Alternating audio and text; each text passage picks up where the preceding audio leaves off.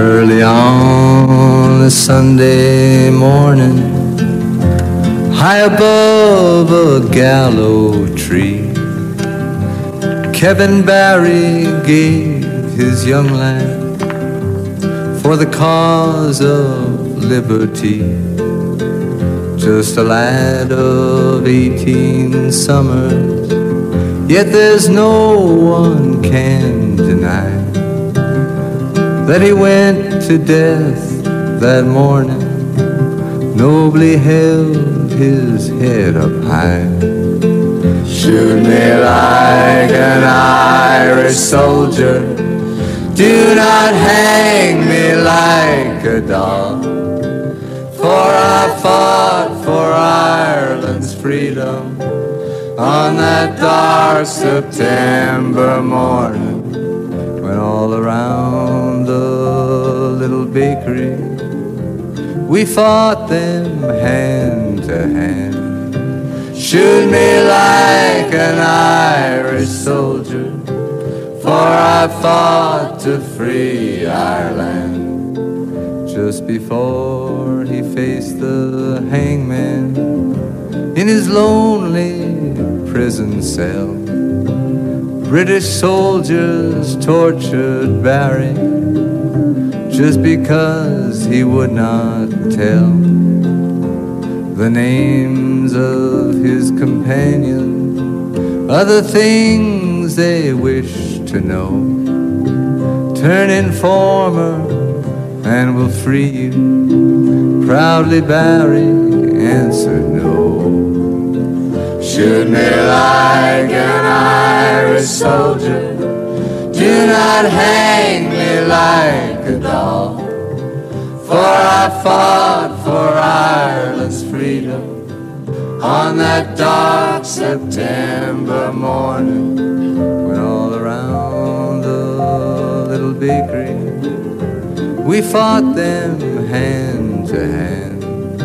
Shoot me like an Irish soldier, for I fought to free Ireland.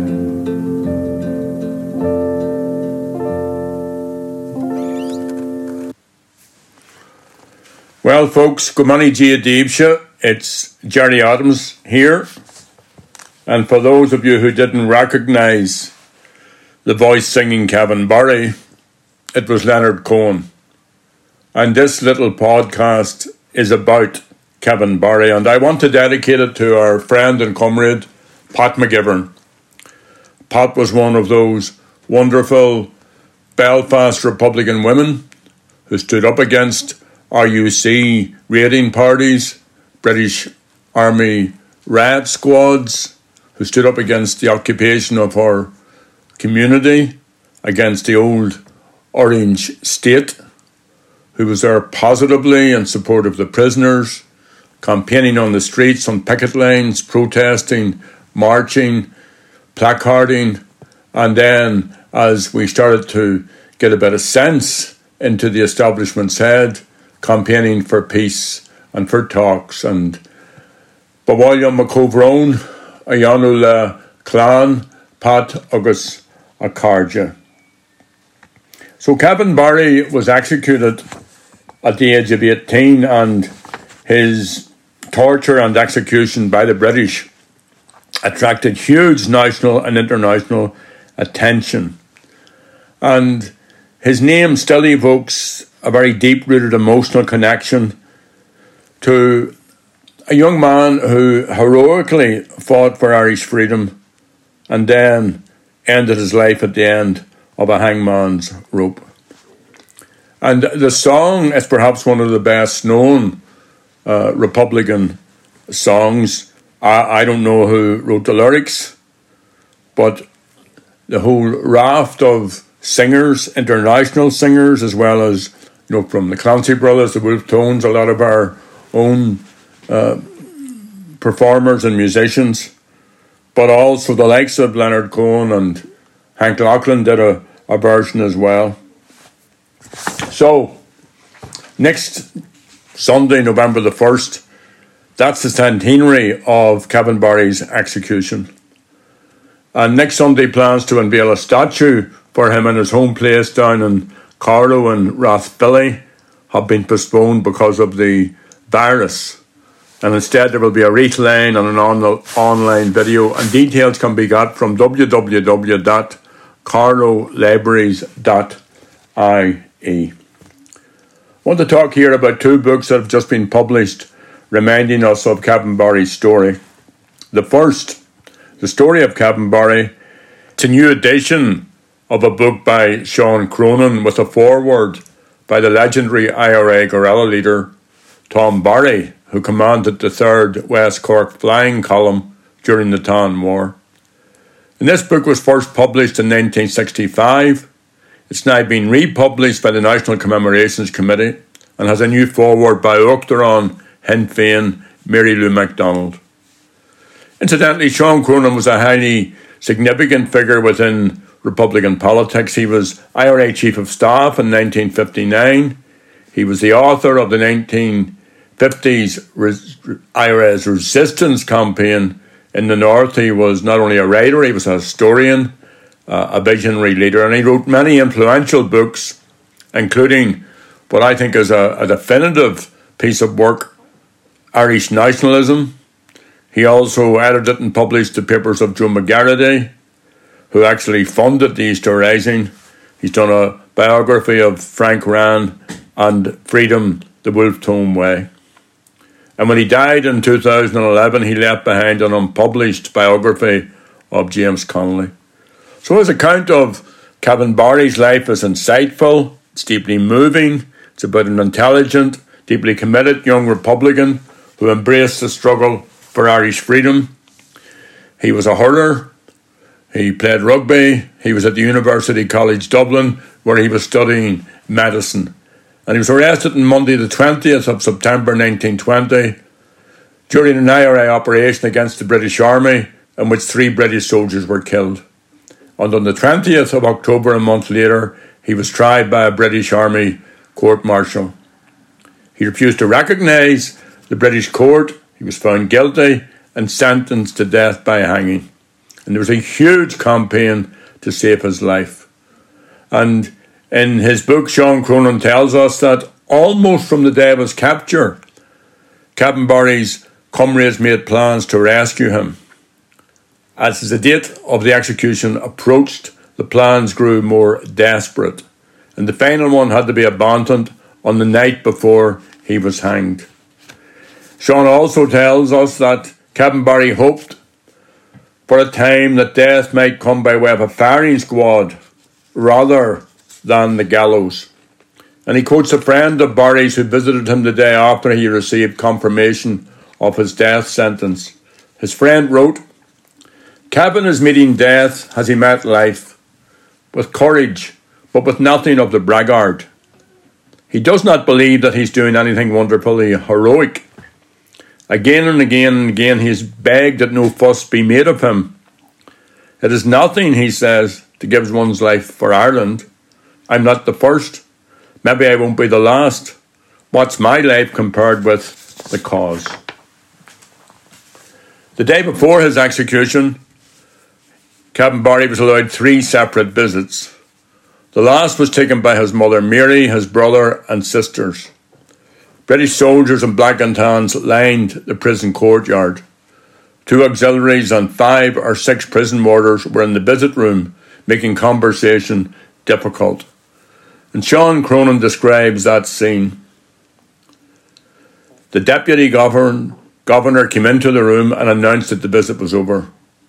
We turned at the door for a last look, and he was standing at the salute. And one of Captain Barry's last visitors was Father Albert, one of the Capuchin priests who attended the 1916 leaders before their executions, and he also later recalled that visit. We opened our conversation in Irish. We chatted for a while over various things. He struck me as a magnificent boy wonderfully calm, and at the same time I could see that he undoubtedly appreciated the fact that within a few hours he was doomed to be put to death. Father Albert asked Kevin if he had a last message. He replied, The only message I have for anyone is hold on and stick to the Republic. At 8 a.m. the following morning, Kevin Barry was hanged in Mountjoy Jail as thousands knelt in prayer outside the walls of the prison. There were 10 prisoners altogether, nine other Republican prisoners who were hanged by the British. They were called the Forgotten Ten Kevin Barry, Frank Flood, Thomas Whelan, Patrick Moran, Thomas Bryan, Patrick Doyle, Bernard Ryan, Thomas Traynor, Edward Foley, and Patrick Maher. And following a long campaign for the remains to be returned to their families, on the 1st of November 2000, the 80th anniversary of the execution of Kevin Barry, it was announced at a ceremony in Mountjoy Prison that the forgotten ten were to be reinterred. And on the 14th of October 2001, the ten coffins draped in the Irish tricolour were driven through the streets of Dublin to the applause of thousands who lined the route. I'm glad that myself and Martin McGuinness were among those in attendance. Nine of these heroes were buried in Glasnevin Cemetery. Patrick Maher was buried in Limerick. That version of Kevin Barry's song was sung by Boy George. George O'Dowd, who discovered in the course of a BBC programme that he was related to Kevin Barry.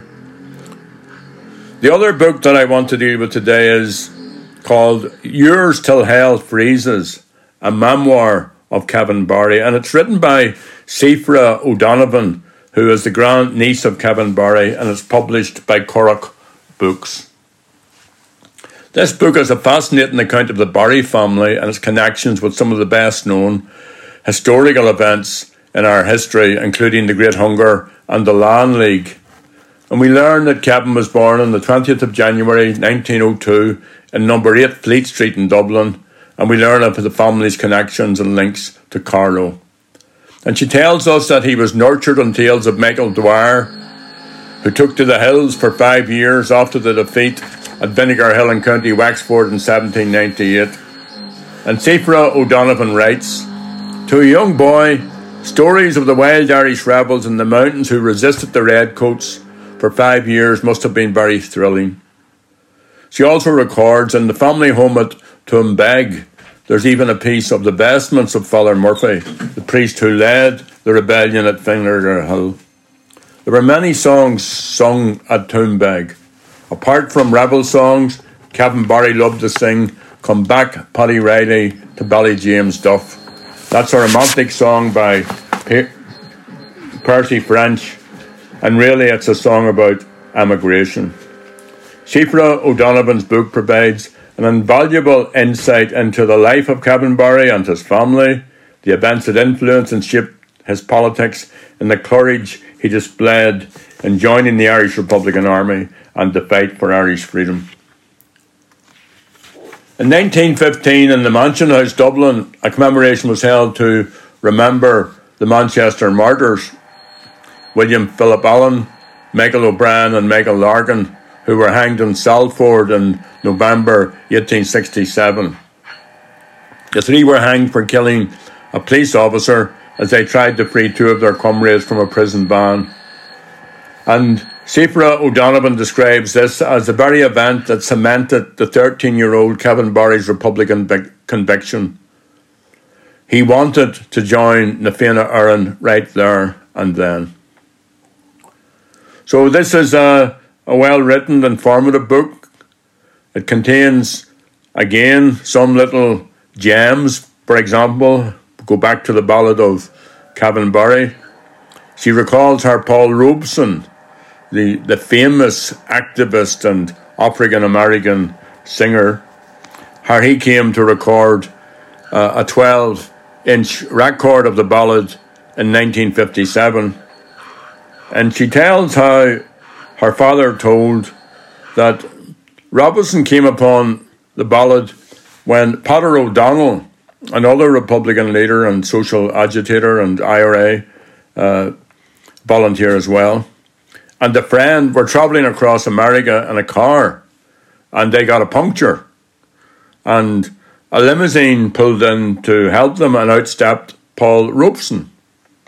So, of course, Peadar O'Donnell and Robeson's got to talk, and the talk came about Ireland, and Robeson expressed interest in recording an Irish song, and Peadar O'Donnell suggested Kevin Barry. And Peadar sang the song, sang the melody to him, and Robeson wrote down the words. So to Pat McGivern and all the workers of Green Cross, here's Paul Robeson singing Kevin Barry. Gnyuri and Libsha, Goramila Magov,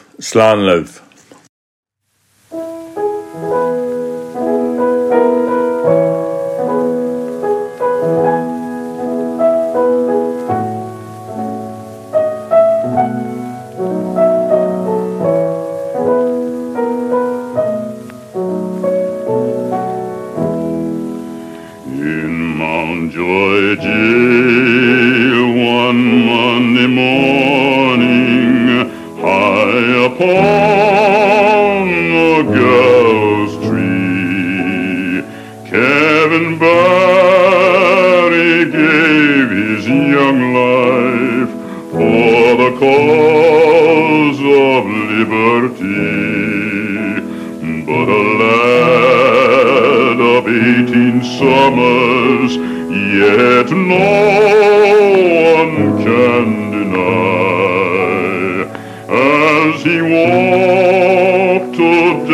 that morning proudly held his head on high, calmly standing at attention while he bade his last farewell to his broken-hearted mother.